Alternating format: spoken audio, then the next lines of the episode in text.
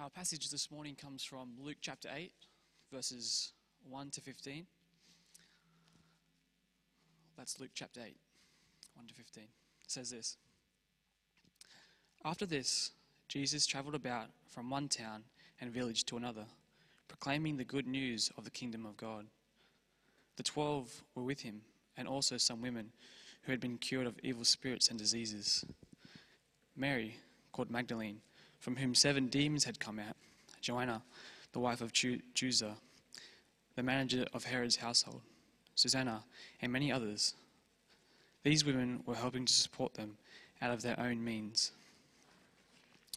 While a large crowd was gathering and people were coming to Jesus from town after town, he told this parable. A farmer went out to sow his seed. As he was scattering the seed, some fell along the path. It was trampled on, and the birds ate it up. Some fell on rocky ground, and when it came up, the plants withered because they had no moisture.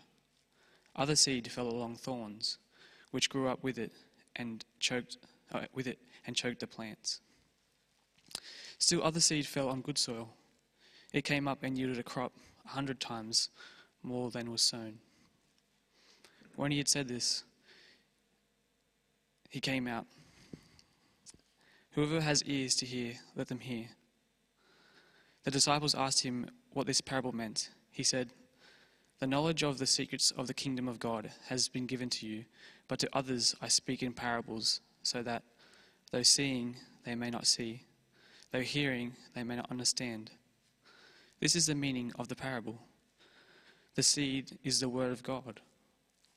Those along the path are the ones who hear, and then the devil comes and takes away the word from their hearts, so that they may not believe and be saved. Those on the rocky ground are the ones who receive the word with joy when they hear it, but have no root. They believe for a while, but in times of testing they fall away. The seed that fell among thorns stands for those who hear, but as they go on their way, they are choked by life's worries, riches, and pleasures, and they do not mature. But the seed on good soil stands for those with a noble and good heart who hear the word, retain it, and by persevering produce a crop. We have a secondary reading this morning from Isaiah 55, verses 2 to 3, and then also from 10 to 11. It says this Why spend money on what is not bread, and your labor on what does not satisfy? Listen, listen to me, and eat what is good, and you will delight in the riches of fare. Give ear and come to me. Listen, that you may live. I will make an everlasting covenant with you. My faithful love, David, uh, my faithful love promised to David. As the rain and the snow come down from heaven and do not return to it without watering the earth and making it bud and, and flourish, so it yields seed for the sower and the bread for the eater. So is my word that goes out of from my mouth. It will not return to me empty, but it will accomplish what I desire and achieve the purpose for which I sent it. May God bless His word.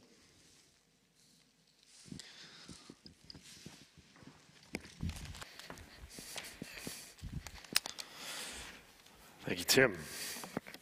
We are continuing through the Gospel of Luke, and this is a series that we've titled The Way of Salvation. And the way of salvation was announced to us through Jesus Christ, and so we're focusing this morning on the preaching of Jesus. Uh, we have just come through a section in Luke chapter 7 where we saw Jesus encounter in three different scenes and scenarios. Uh, Pastor Stephen did a great job taking us through these different encounters, and we looked at pictures of faith as well as pictures of unbelief. And last week, the pictures really began to diverge as we saw the woman who was weeping at the feet of Jesus, kissing his feet, fulfilling the words of Isaiah, who said, Beautiful are the feet of those who bring good news. Whereas Simon the Pharisee was not so moved and impressed with our Lord. Uh, as we come to Luke uh, chapter 8 this morning, uh, we are going to be asking the question if the gospel is God's transforming word, why isn't everyone transformed?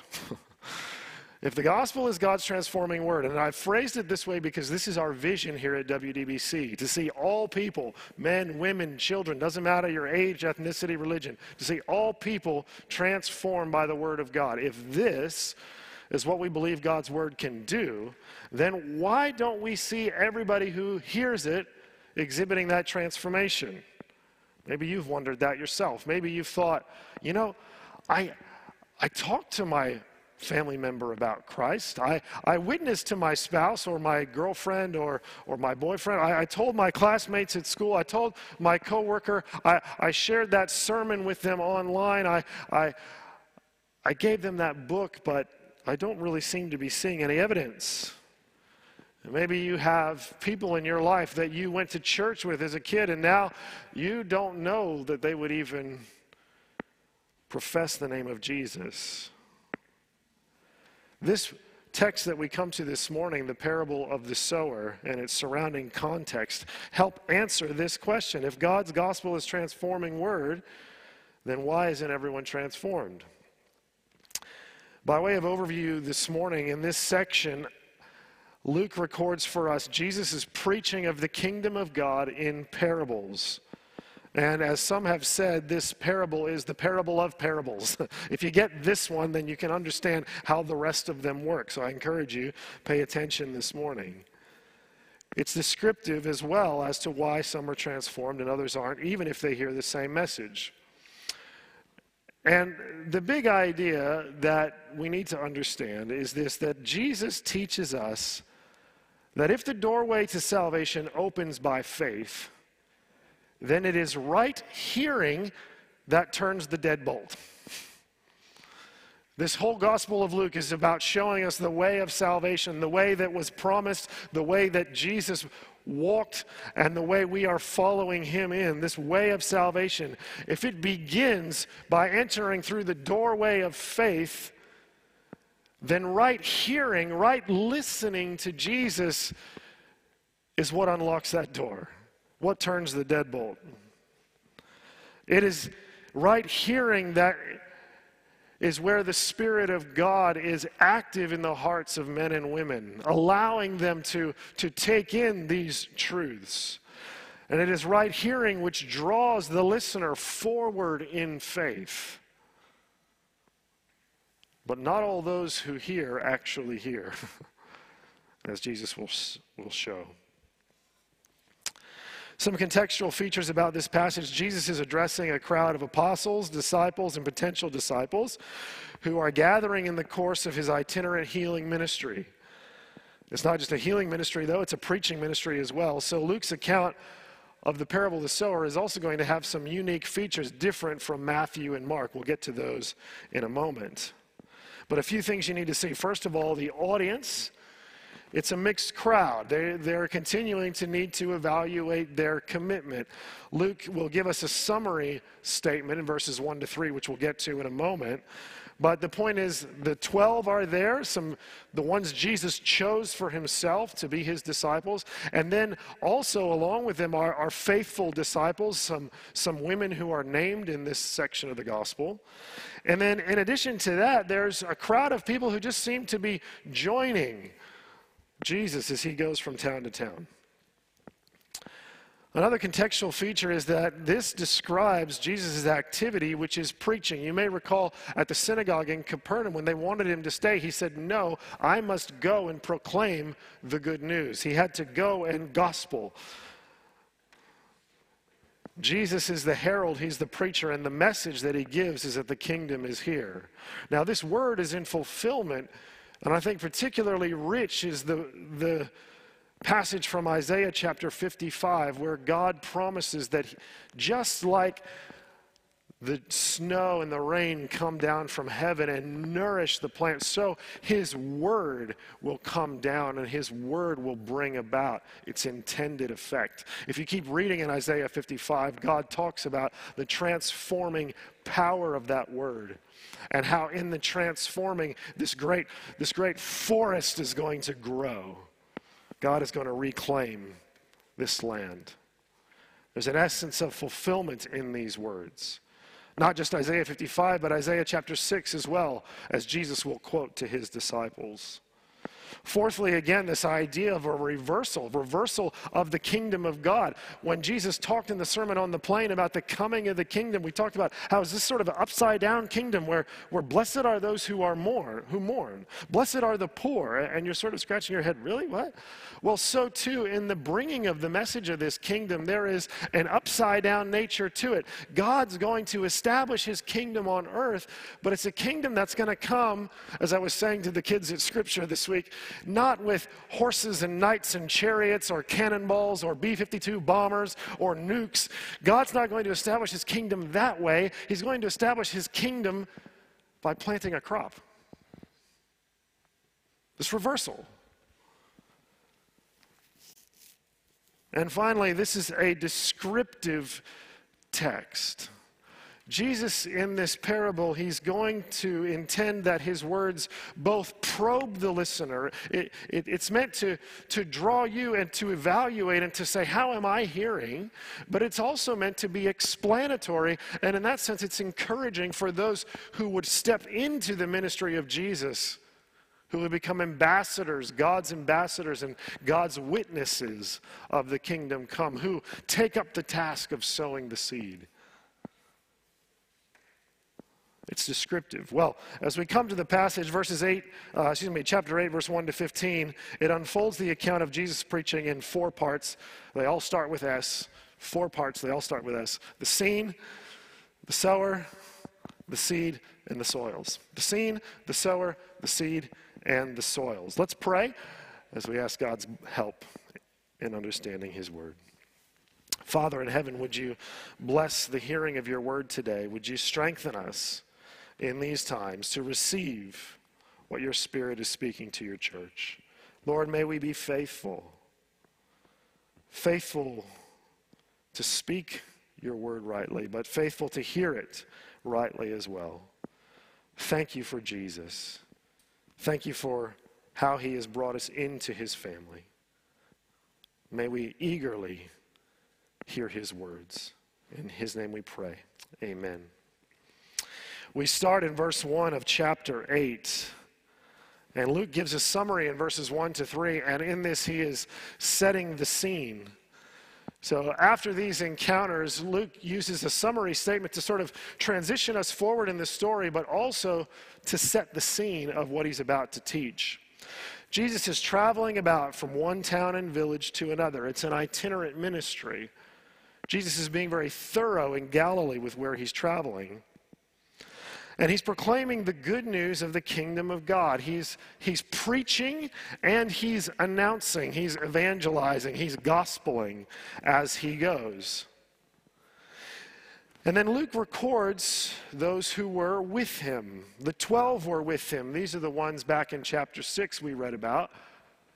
These are the ones who Jesus picked for himself to be his apostles, to be his envoys, his, em- his emissaries. They haven't done a whole lot up to this point in the narrative, except for Peter, James, and John, who decided to leave their nets, and Levi, who decided to throw him a banquet.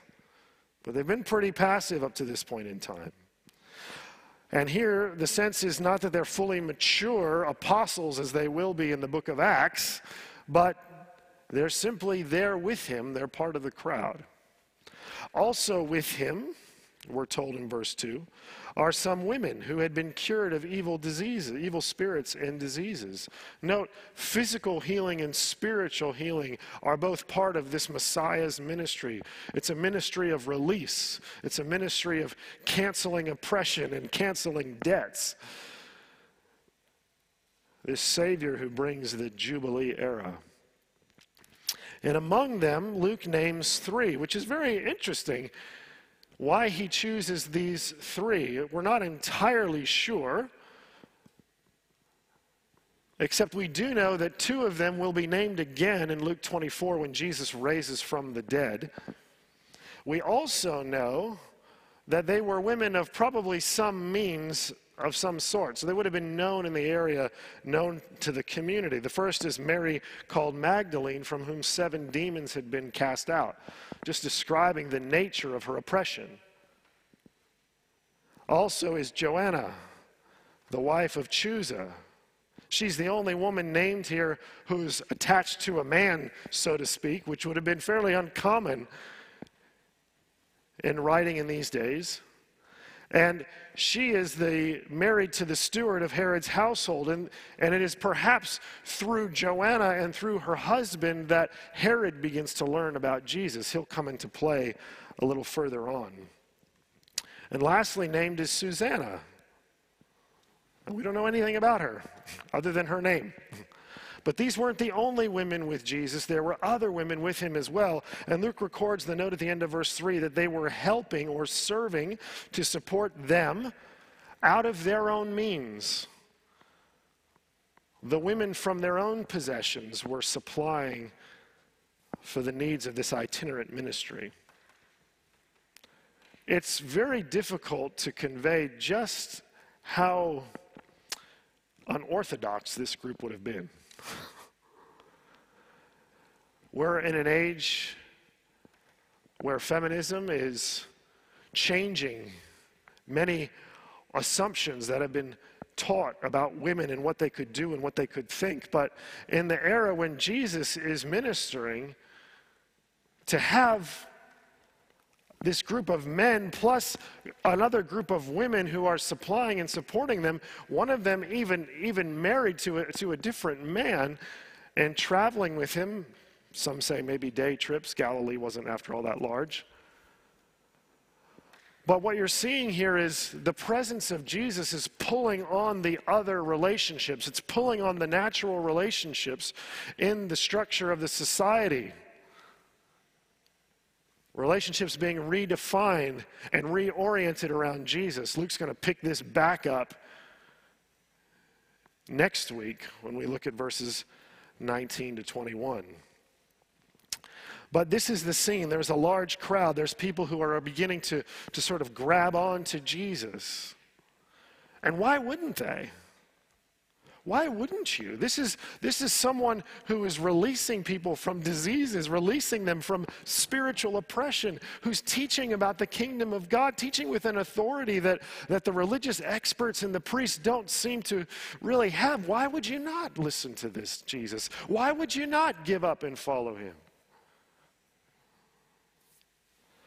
There's a lesson in this for us as well. The only really defining characteristic as this scene opens is that they were with him. These people were with Jesus. And from his presence, they began to derive a new identity. Let me tell you a few things about this. If you are just coming to know the Lord or you're just, you're just coming to faith, you're just sort of understanding the gospel for the first time. Maybe church and religion was something that was very stuffy and formal. It was one of those features of society, one of those clubs you didn't really know much about. I remember I moved to Australia and people told me about the bowling club. And I'm like, the bowling club? Why does anybody go 10 pin bowling? Like, I don't know. And yes, that's a different sort of bowling I found out. And, and they told me about Australian culture and, and, all these different clubs. I didn't know what the bowling club was. I just sort of put it in this box, this category of it's something people do to pass the time. And a lot of people think of church in that way. It's just sort of something people do to pass the time. It makes them feel good, much like you might go golfing, much like you might, you know, take up chess or backgammon or some sort of games club, some bridge. They, they put religion in this category. But then you start to be with Jesus you encounter Christ, and the Spirit of God starts ministering to your heart. You begin to wake up to spiritual truth and reality that you didn't see before, and suddenly you start feeling alive. And it's at this juncture that you will begin to feel the strain and the pull from the natural relationships with the supernatural community and the supernatural work that's happening because of Jesus. If you are at that point and you are finding your relationships redefined by the living Christ, can I tell you, let Jesus have the priority. Let Him define your identity. Don't try to serve the natural relationships while the supernatural work is going on. It doesn't mean you cease to be a child or a husband or a wife or a grandparent. It doesn't mean you cease to be a coworker. Excuse me. It doesn't mean you cease to be all these things. It means it means that these relationships even get redefined. And so if you feel the tension pulling, it's okay. And this is the scene into which Jesus speaks this parable, this, this, this crowd that's accumulating, and Luke recaps it for us. If this is the scene, we now get to hear from the sower. While a large crowd was gathering and people were coming to Jesus from town after town, he told this parable. A farmer went out to sow his seed. As he was scattering the seed, some fell along the path. It was trampled on, and the birds ate it up. Some fell on rocky ground, and when it came up, the plants withered because they had no moisture.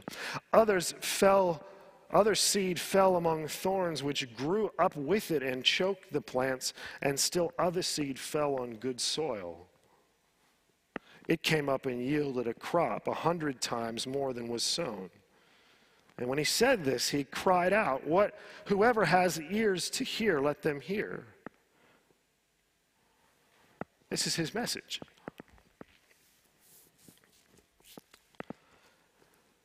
In Galilee, we're looking at an agrarian economy. Uh, this would have been a very familiar story and a very familiar way of living and operating for these people. Jesus undoubtedly isn't trying to instruct them in agriculture or in their own trade. He's explaining for them something deeper. He gives them this parable. And as the parable unfolds, the emphasis, note, is on the repetition of the word of some seed fell, and the seed fell, and the seed fell, and the seed fell, and the seed fell. The sower is almost throwing or casting out this seed indiscriminately, if you will.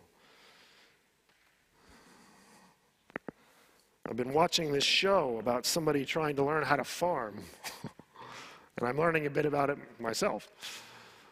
And the amount of detail and, and, attention that gets put into making sure the seed gets into the soil, and how precise farming has become. It doesn't really line up with the precision with which the sower seems to be scattering his seed in this story. The farmer goes out and he's just throwing it, but in Luke's gospel, as he talks about where the seed falls, he uses four different prepositions to describe where it landed. And I'm sorry if this is boring you with grammar, but it's actually important. That's because some seed fell along or beside the path. Some seed fell upon, upon, on top of rocky soil. Some seed fell amongst or in amidst seed with thorns. And some seed fell into good soil. It's only in the last soil where the seed finds its proper destination, its proper reception. And so, this is why this is a parable about right hearing. It's a parable about how we receive the Word of God, how it comes to us. The sower in this story is Jesus. He is the one who brings the seed, which is the Word of God. He has been sent to bring the kingdom of God. And I want to stop for a moment and just focus again on the goodness of God. He could have wiped out his fallen image bearers. He could have said, much like he did in the days of Noah, no, I'm going to wipe them out. But instead of bringing his kingdom with blunt force trauma, God brings his kingdom in Jesus Christ to all the world. Yes, first to Israel, but to all the world by planting. By planting. What Luke is showing us is that the kingdom of God is here with those who have eyes to see it. It's growing in amongst all of this chaos and suffering that we see in the world. There's, there's places where the kingdom is growing. And we're told eh, later on in the teaching of Jesus, he said that God, this is exactly what God did. He, he decided to bring his kingdom by planting a field. And then, after God had planted his field, his adversary, Satan, the enemy, came and he sowed tares among his wheat crop. And the harvesters, who Jesus says are the angels, they come to the, har- to the Lord of the harvest and they say, What should we do? Should we just pull out all these other things that have been sown into the field? And Jesus said, No, let them grow together. The Lord of the harvest says, Let them grow together. They'll be separated at the end. What this says is your God is patient, your God is loving. Your God is bringing his kingdom not with this overt squashing, but with a supplanting, with, with, with, with taking over.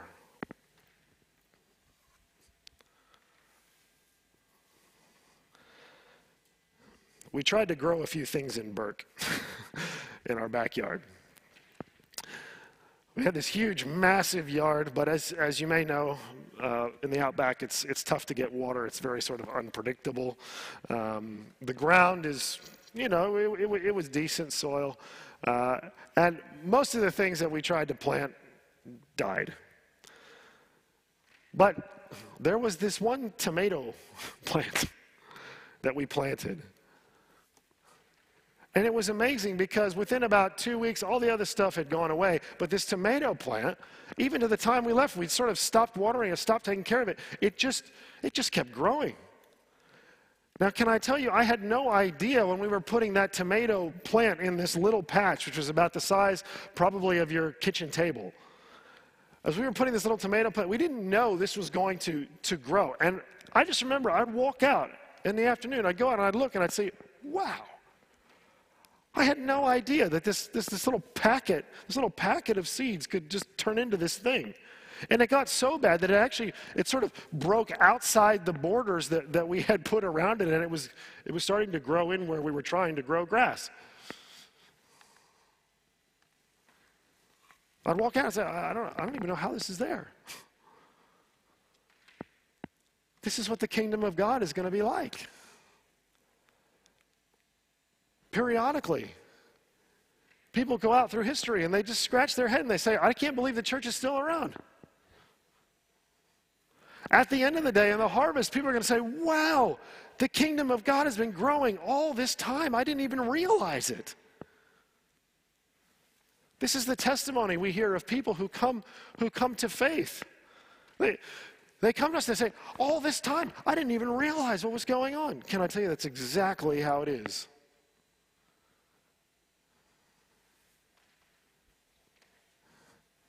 Jesus would tell a very profound proverb in John chapter 12, right before in John's gospel, he goes into, into the upper room discourse and then, and then on to the narrative of his death on the cross. Just before he goes into that section, one of the last teachings of Jesus is unless a seed falls to the ground and dies, it cannot bear fruit. And so, in the paradox of all paradoxes. Jesus, who through his words is speaking and announcing the kingdom of God and sowing that seed, this same Jesus will himself become the true seed. And by giving his life, he will usher in the complete overthrow of the tyrannical forces that are oppressing God's creation. Both the created world and those who were created to bear his image. But at this point in the gospel, Jesus is sowing the seed. This means that everyone is meant to hear. If we are waiting to speak to Jesus until we feel like we've found the perfect person who's ready to, to hear and listen to us, then we're not doing what Jesus did. My fear is that sometimes we become so put off at the thought of rejection we get so put off at the thought that people aren't going to like my Christian witness that, that I'm going to withhold the news. I'm going to withhold the message. I'm not going to, I'm not going to share the word of God. I'm, I'm going to hold it back because, because I don't see how it's going to land. But Jesus sows indiscriminately. It goes everywhere. Now, what about the seed? We've, we've talked about the scene, we've talked about the sower, talked briefly about the seed. Jesus, and he's explaining this parable, he says, the seed, verse 11, the seed is the word of God. Now, on first reading, you could think, oh, Jesus is talking about the seed is my Bible. Jesus came to give me the Bible. Well, that doesn't work historically, it doesn't work chronologically, and it doesn't work contextually. Okay? Yes, we believe in the inspiration of the scriptures, but in this parable, the word of God, the seed, is not the scriptures. Although the scriptures contain the truth of the seed. The seed, the message that Jesus is speaking, is the word of the arrival of the kingdom of God. This is completely in alignment with what's foretold of the servant of the Lord in Isaiah. And yes, this arrival of the kingdom of God brings a whole host of things. It means redemption. It means forgiveness of sins. It means the ushering in of a new covenant, which means, uh, through other prophets, the outpouring of the Spirit of God so that we would know the mind of the Lord and know the heart of the Lord. So, so these things aren't, aren't entirely separate, but what I want us to understand is that when Jesus talks about the seed being sown, he's not talking about hitting people with the Bible He's talking about the word about Christ, the arrival of the Messiah, the Redeemer being here. The kingdom of God has come and is coming.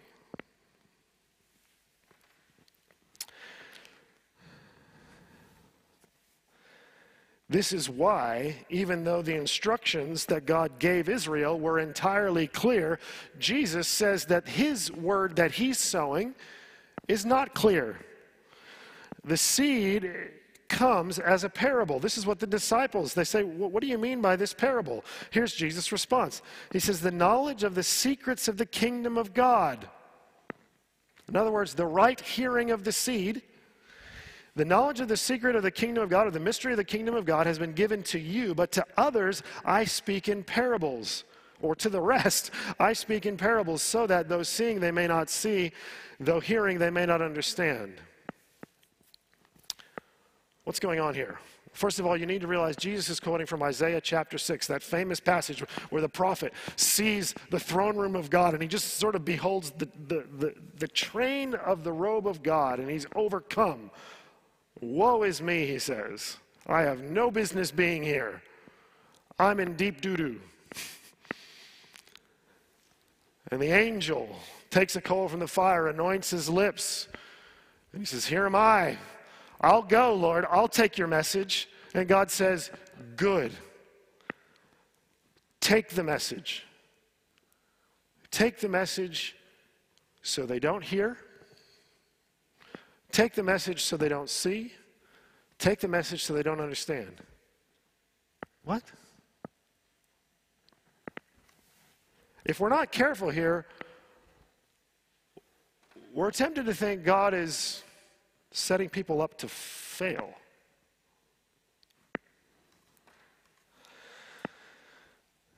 Is that what he's doing? I don't think so. You see, God, in his mercy and his compassion, he never leaves people without witness. He always leaves them with a witness testifying to his character and his nature. This is why even the created order should speak to people who've never picked up a Bible. The creation should speak to them that there is an almighty and an all powerful God who is reigning and you're accountable to him. So seek him.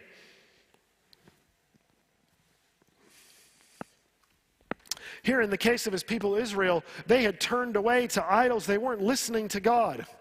And when they were participating in the religious claptrap of, of, of the day and, and all the functions, when they were doing that, they weren't doing it with a heart that was really actually seeking God. They were just going through the motions of their duties because, well, that's what they were supposed to do. And I guess they thought if I, if I tick all the boxes, then God's going to sort of give me that boost.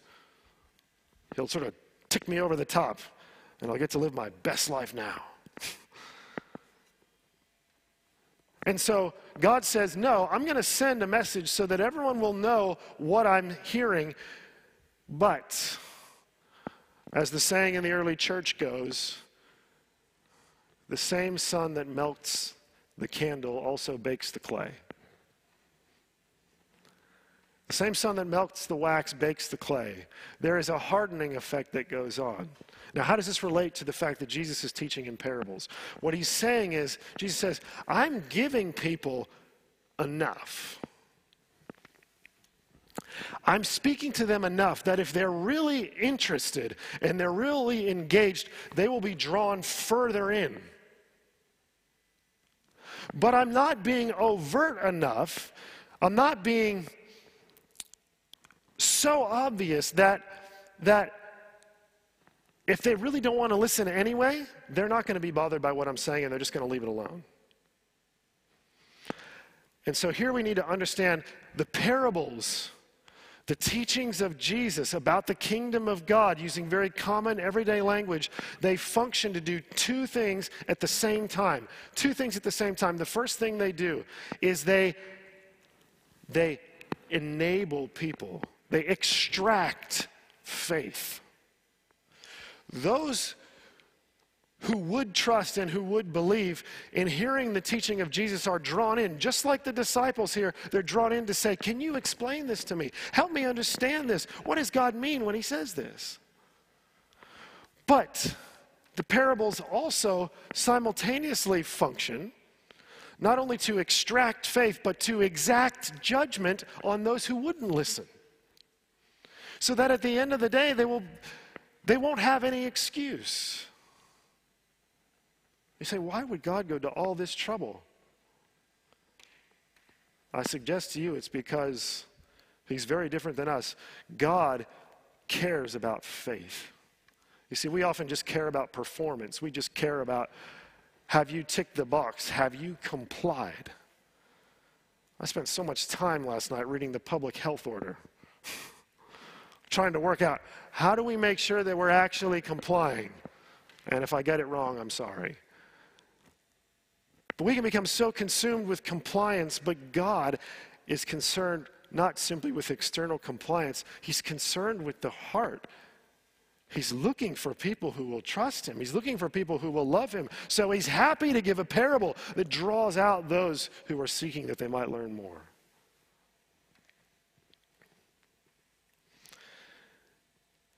But the seed, the Word of God, is effective. It's effective. Notice, even though of the four instances that Jesus describes the seed that falls on the path, the seed that falls on the rocky soil, the seed that falls among the thorns, and the seed that falls in good soil, even though only one of them actually went on to bear fruit, that one seed bore fruit a hundredfold. I would rather have one person totally transformed for the kingdom of God than a hundred people who are kind of attached to Jesus, but the actual work of faith is not bearing fruit. Because at the end of the day, Jesus will harvest the crop. That's what will go into the kingdom. Now, finally, what this means is Christian, don't be discouraged. You say, I give the gospel, I talk about God, I, I tell them about the coming of Jesus and the Messiah. I tell people this all the time. Nobody really seems to be responding. Don't worry. The problem is not with the gospel. The problem is not that the kingdom of Jesus isn't here. The problem is not that Christ isn't reigning. As we were talking about this in Sermon in Scripture this week, we're saying so many times when, when we don't see growth happening, when, when we don't see people responding and being transformed, what we want to do is we want to pull out the seed and look at it and start cutting it open. And so we, we start to dissect the gospel and say, well, you know, I actually, I think this message is inadequate. You know, it's not really, it's not really doing its job. I, I, I'm sitting here cutting this thing open, polishing the seed up, making sure that it's, it, it's really shaped well. The DNA for transformation is inherent to the kingdom message. You don't need to put it there. God already put it there. Give the gospel, people will be changed, people will grow. Point them to Christ, they will be transformed because the kingdom is a real reality. And finally, the soils.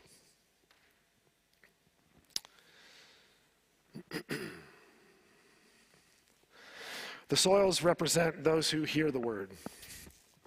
And so the soils describe for us conditions impacting how Jesus himself is heard. Now, I know if you've been in church for some time or been in Sunday school in your past, you might be familiar with this. But we'll just look at them briefly. The first soil is actually more of a path. It's a place where people are traveling. It's not for growing things, it's for getting around.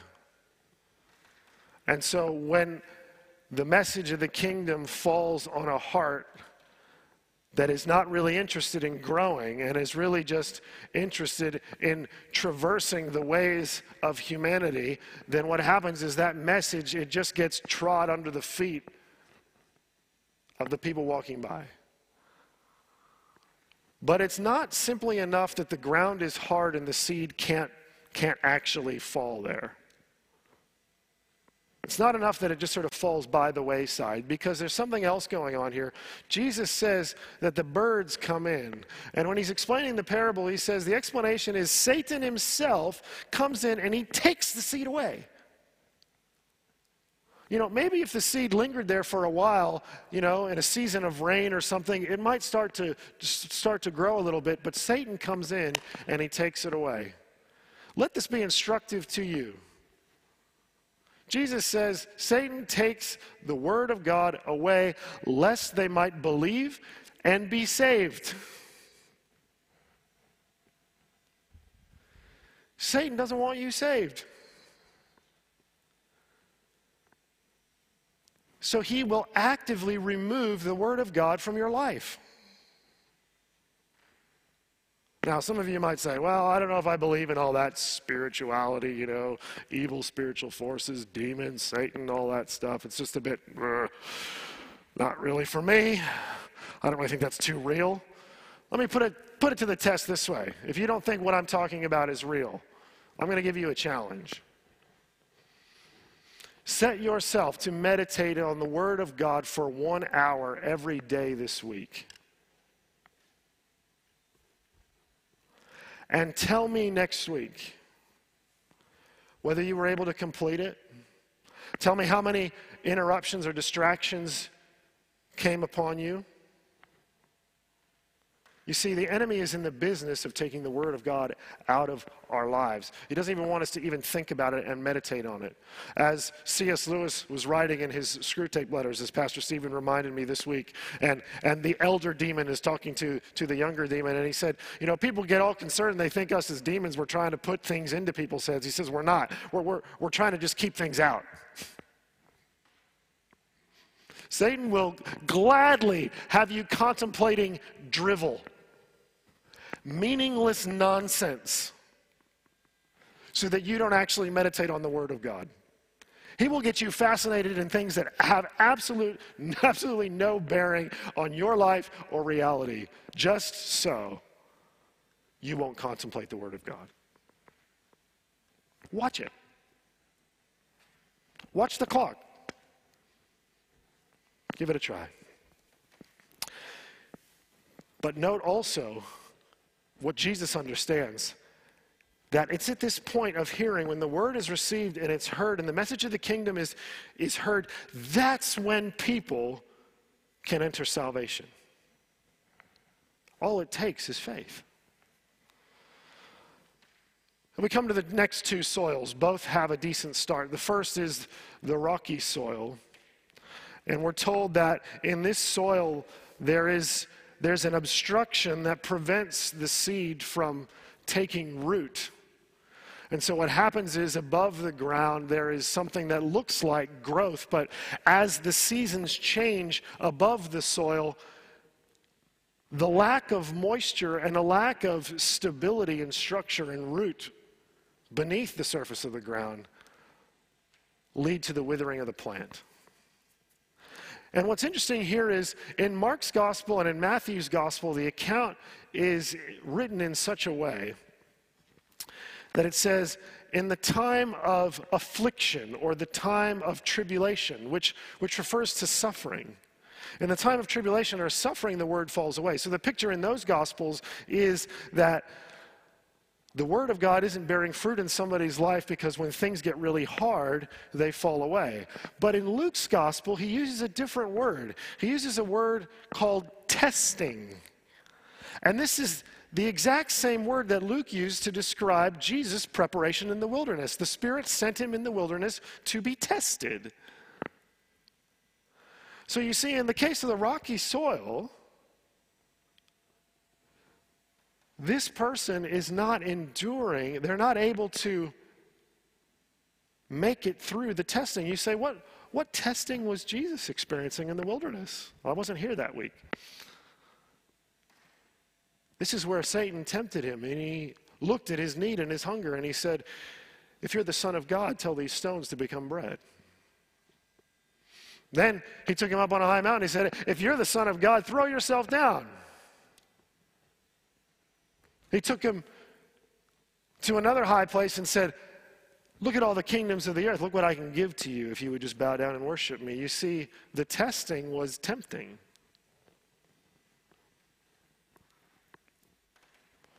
There's a place for enduring temptation. And can I say to you, brothers and sisters, if you feel like you are not enduring temptation, maybe there's a lack of root. Maybe there's a lack of moisture. Maybe there's a lack of, of, of the life of God flowing up within you to allow His Word to grow. Tellingly enough, in the third soil, the seed falls among thorns. And what's interesting to me in this soil is that when the seed falls in, there's already something growing there.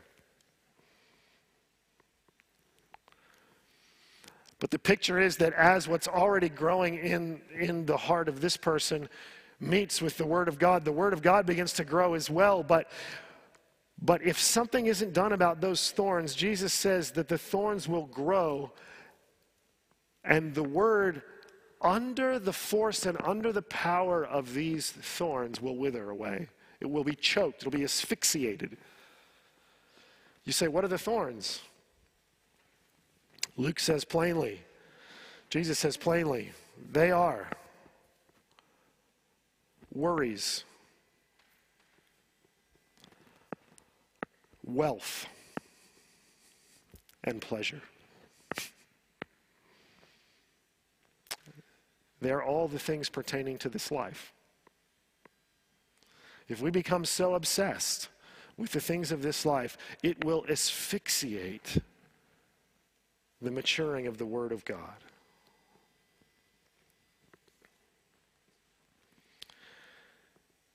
I think this is something that we need to hear in Sydney.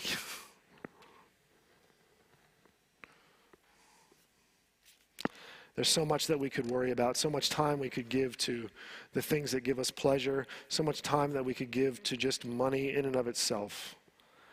And yet these things will choke the word.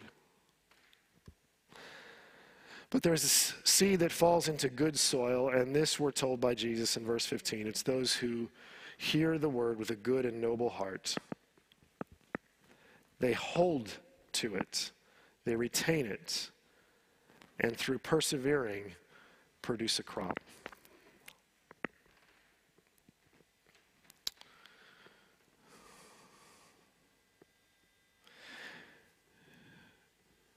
Is the kingdom of God transforming your life?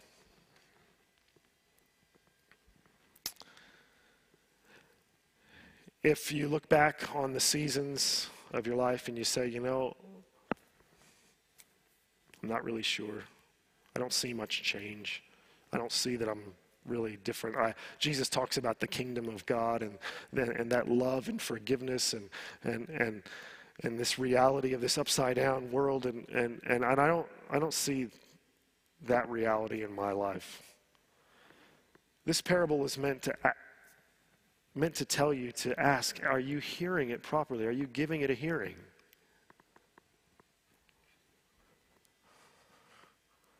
Is the word being taken away? Is there a lack of depth? Is there some obstruction that's not allowing the Word of God to penetrate to your heart? Or is there something else that's growing in your heart and you're thinking, yes, I love God, but I also love fill in the blank? It's confronting as a parent because you often think, I have this one opportunity in my life to, to raise up children. And you do everything you can. But often as parents, we think if I want to raise my kids in the Lord, I want to raise them to know and love God, I got to make sure I just have the morning devotion time. Or I need to make sure that I pray with them before they go to bed or I need to make sure I bring them to church. And we think if we tick the box and we do that, it's okay. But the reality is, while we might be sowing the Word of God at the dinner table every night or before they go into bed, if we've been sowing other things into their hearts love for this world, love for pleasure, worry and anxiety and obsession and insecurity if I'm sowing these things into their heart throughout the week, I might be setting them up for failure.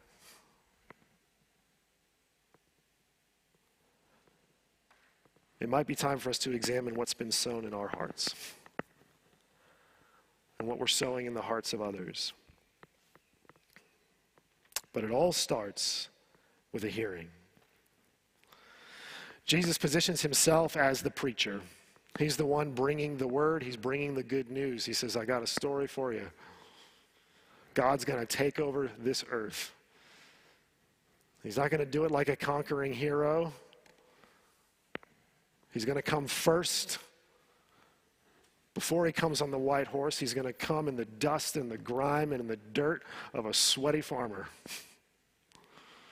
with a bag full of seed. And he says, I'm going to throw this, I'm going to throw this good news out wherever. And trust me, the farmer says, trust me, in the end, my crop is going to take over whatever was here before. And there's going to be a great harvest. Will we allow that crop to grow in our lives? Let's pray. Lord Jesus, you have been so gracious and patient with us. Lord, we recognize that the kingdom is different. We recognize that you're calling us in new paths. We recognize that the work that you've given, the work that you're doing through your Holy Spirit within us is a transforming work, that we're not going to be the same as we were. So, Lord, we, we just ask that you would continue to prune us, to tend us, that we might flourish and bear fruit for the kingdom and fruit for your glory. Lord, we know you're doing all of this out of love. May we not doubt you or your purposes for us. Amen.